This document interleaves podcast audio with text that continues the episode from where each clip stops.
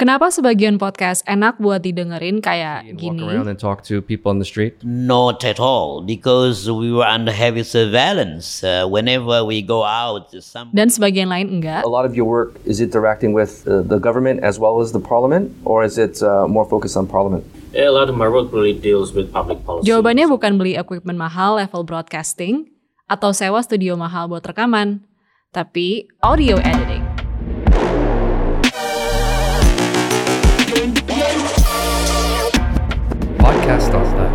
Sebuah podcast tentang podcasting, man. Podcast Start Lab. Podcast Start Lab adalah project baru dari tim Indonesia In-Depth Podcast. Sejak episode pertama yang kami rilis pada tahun 2017 sampai sekarang, kami sudah banyak berubah dan berkembang mulai dari format episode, style, kualitas audio, jenis konten, dan lainnya.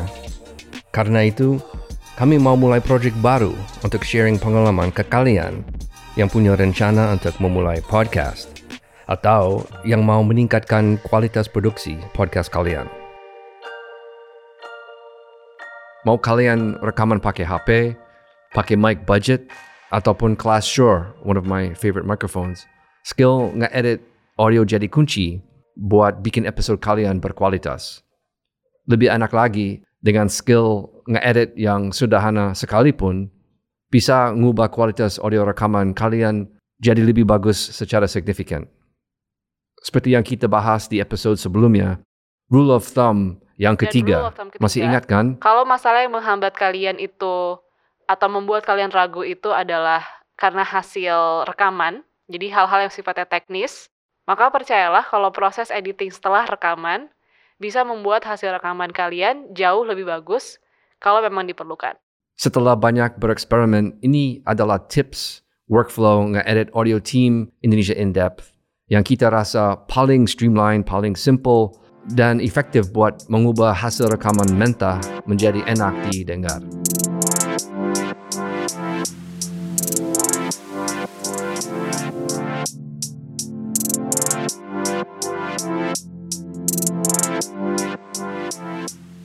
Oke, untuk audio editing, software atau digital audio workstation yang kita pakai adalah Audio Edition.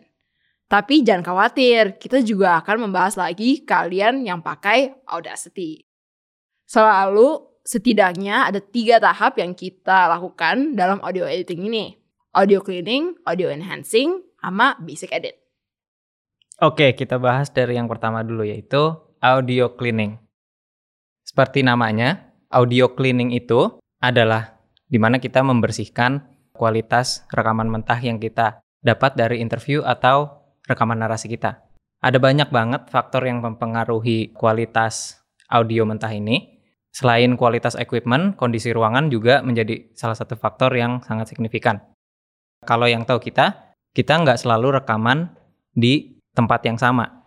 Jadi kita suka ngedatengin guest-guestnya juga kalau dia mau rekaman di mana. Kita ikutin mereka. Jadi hasil rekaman mentah yang kita dapat ini akan selalu berubah-ubah. Makanya langkah pertama ini untuk membersihin atau menjadikan semua rekaman itu jadi kualitas yang sama, itu sangat penting buat kita. Oke, satu. Itu adalah noise reduction. Efek ini dipakai untuk bersihin noise atau suara bising yang kita dapatkan da- waktu kita rekaman. Jadi seperti kayak gini nih. Dengar suara mm, gitu dari laptop. Nah, itu yang dimaksud noise di sini. Kalau di Adobe Audition, itu yang biasa kita pakai, yang paling simple itu namanya denoise. Bisa dipakai di multitrack atau tampilan waveform juga. Kalian bisa ketemu efek ini di klik di bagian efek, noise reduction atau restoration, terus di noise. Habis itu keluar windownya, terus tinggal atur meteran yang ada, seberapa banyak noise yang mau diredam. Cukup segitu doang. Sebenarnya noise ruangan itu nggak selalu buruk. Justru kalian nggak mau meredam noise ruangan sampai dia habis total, karena nanti suaranya jadi choppy atau nggak natural. Tapi ingat, efek ini bisa meredam suara kita juga. Kalau kebanyakan suara kita bisa jadi kedengaran seperti di backup atau muffled kayak gini. Jadi dengarkan baik-baik seberapa banyak perubahan yang ada setelah kalian masuk efek ini ke rekaman kalian. Nah, untuk membandingkan hasil sebelum dan sesudah efek dimasukkan, uh, kalian bisa klik tombol hijau yang biasanya ada di kiri bawah uh, dari window uh, di noise. Uh, kalau kalian klik hijau, itu artinya efeknya udah nyala uh, dan udah running di di rekaman kalian. Kalau seandainya warnanya hitam, itu artinya efeknya belum belum nyala atau mati. Nah, kalau kalian pakai Audacity, efek ini bisa ditemukan di menu efek. Klik Get Noise Profile agar Audacity ngerti mana range frekuensi noise yang mau diredam. Habis itu langsung diatur sesuai kebutuhan di meteran yang ada aja dan klik preview untuk mendengar sebagian dari hasilnya. Habis itu klik OK kalau udah. Nah teknik sampling noise kayak gini juga ada di Adobe Audition. Tapi efek ini hanya ada di tampilan waveform. Nah ini rada bahaya karena sifat editing di waveform ini sifatnya destruktif. Kenapa destruktif? Soalnya apa pun perubahan yang kalian lakukan di sini bisa mempengaruhi rekaman mentah kalian. Jadi setelah uh, efek ini dipakai, rekaman mentah kalian akan berubah. Dan setelah Adobe Audition di close, nggak bakal bisa dibalikin lagi. Jadi efek ini dipakai, rekaman rekaman mentah kalian akan berubah. Kalau nggak di copy file mentahnya, nggak bakalan ada lagi. Jadi siap-siap backup aja. Nah, caranya kalian select dulu pakai kursor yang mana yang menurut kalian itu noise. Kalau bisa yang konstan, jangan eh, suara-suara uh, di background jadi yang kayak suara mm, gitu doang. Terus klik menu efek, terus pilih noise reduction or restoration, terus capture noise print atau bisa langsung klik kanan aja terus capture noise print. Kalau udah, baru ke menu efek, terus pilih noise reduction or restoration, Habis itu klik ke noise reduction process. Ini kalau ngelihat windownya emang rada ribet, makanya kita lebih suka pakai di noise yang lebih gampang.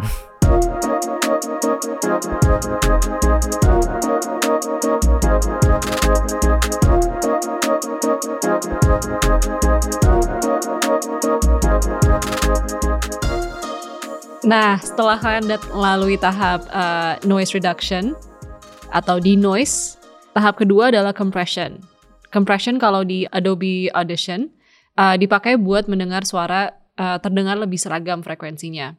Misalnya kalau dalam satu rekaman tuh mungkin banget kalian punya suara yang uh, kecil banget frekuensinya yang kayak orang bisik-bisik kayak gini. Atau yang teriak kayak gini.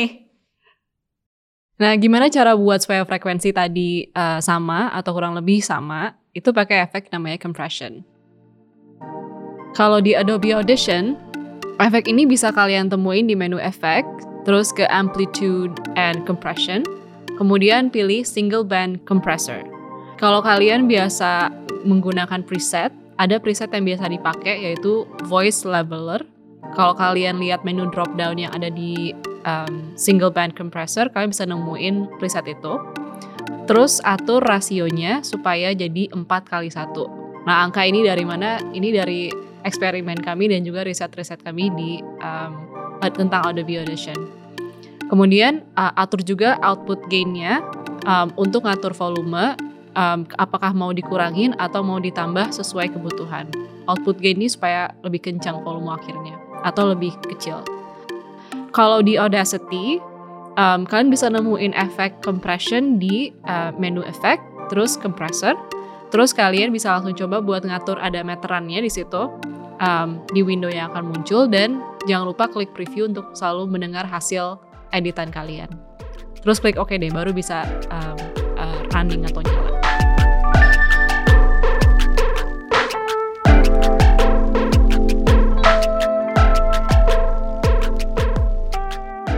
Oke, yang terakhir di tahap audio cleaning ini adalah menggunakan efek hard limiter. Kalau di Adobe Audition namanya hard limiter. Ya pokoknya limiter lah. Seperti namanya, limiter ini digunakan untuk memberi batas kepada volume biar nggak kedengeran terlalu kencang. Perlu diingat juga bahwa efek ini nggak bakal ngilangin distorsi kalau audi audionya clipping. Apa itu clipping? Clipping itu adalah distorsi yang dihasilkan kalau uh, rekaman kita di frekuensi yang terlalu kencang. Jadi kalau kita rekomendasiin waktu rekaman optimalnya kalian set gain untuk menghasilkan suara di antara minus 12 sampai minus 6 desibel. Nah di Adobe Audition ini uh, kalian bisa ketemu efeknya kalau kalian klik di efek, habis itu pilih amplitude and compression, habis itu pilih heart limiter. Nah kita biasa kasih batasnya di minus 3 desibel. Jadi di situ juga ada presetnya, namanya limit to minus 3 desibel. Terus kalau masih kurang bisa tambahin lagi input gainnya untuk uh, mengatur volume jika dibutuhkan aja. Ingat aja ya untuk nggak mengatur terlalu besar juga input gainnya ini soalnya uh, nginget uh, poin sebelum poin sebelumnya tentang uh, clipping tadi dan untuk menjaga dinamika suara biar nggak kedengeran flat suaranya. Terus kalau di Audacity efek ini bisa ditemukan kalau klik efek terus ada langsung limiter terus tinggal langsung set uh, meterannya uh, sesuai kebutuhan. Dan important note, selalu masukkan efek ini terakhir. Karena jika memasukkan efek lagi setelah ini, uh, efek tersebut bisa menghilangkan batasan yang kita udah set tadi.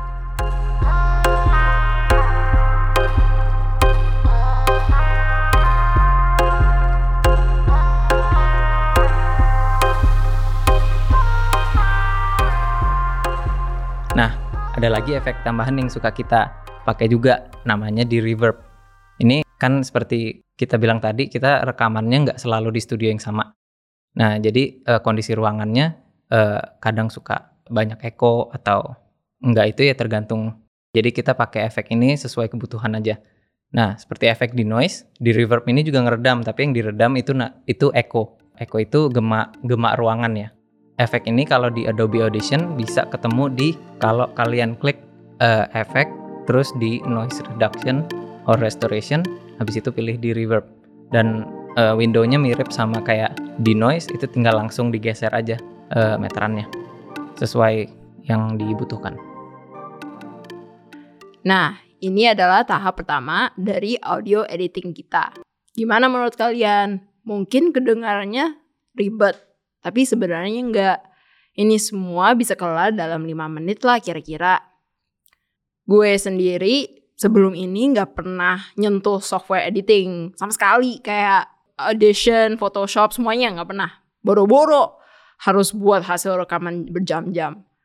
Tapi setelah mulai dicoba, kesimpulannya itu gue sih ini nggak se-intimidating belajar Photoshop.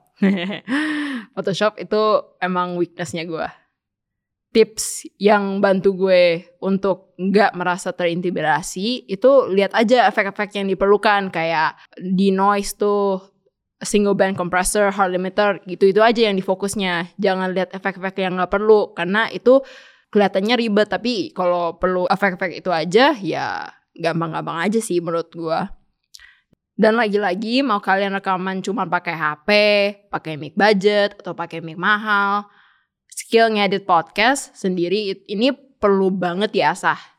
Di episode berikutnya, kita akan membahas tahap editing berikutnya, yaitu audio enhancing. Kalian punya workflow ngedit podcast yang beda atau ada masalah ngedit?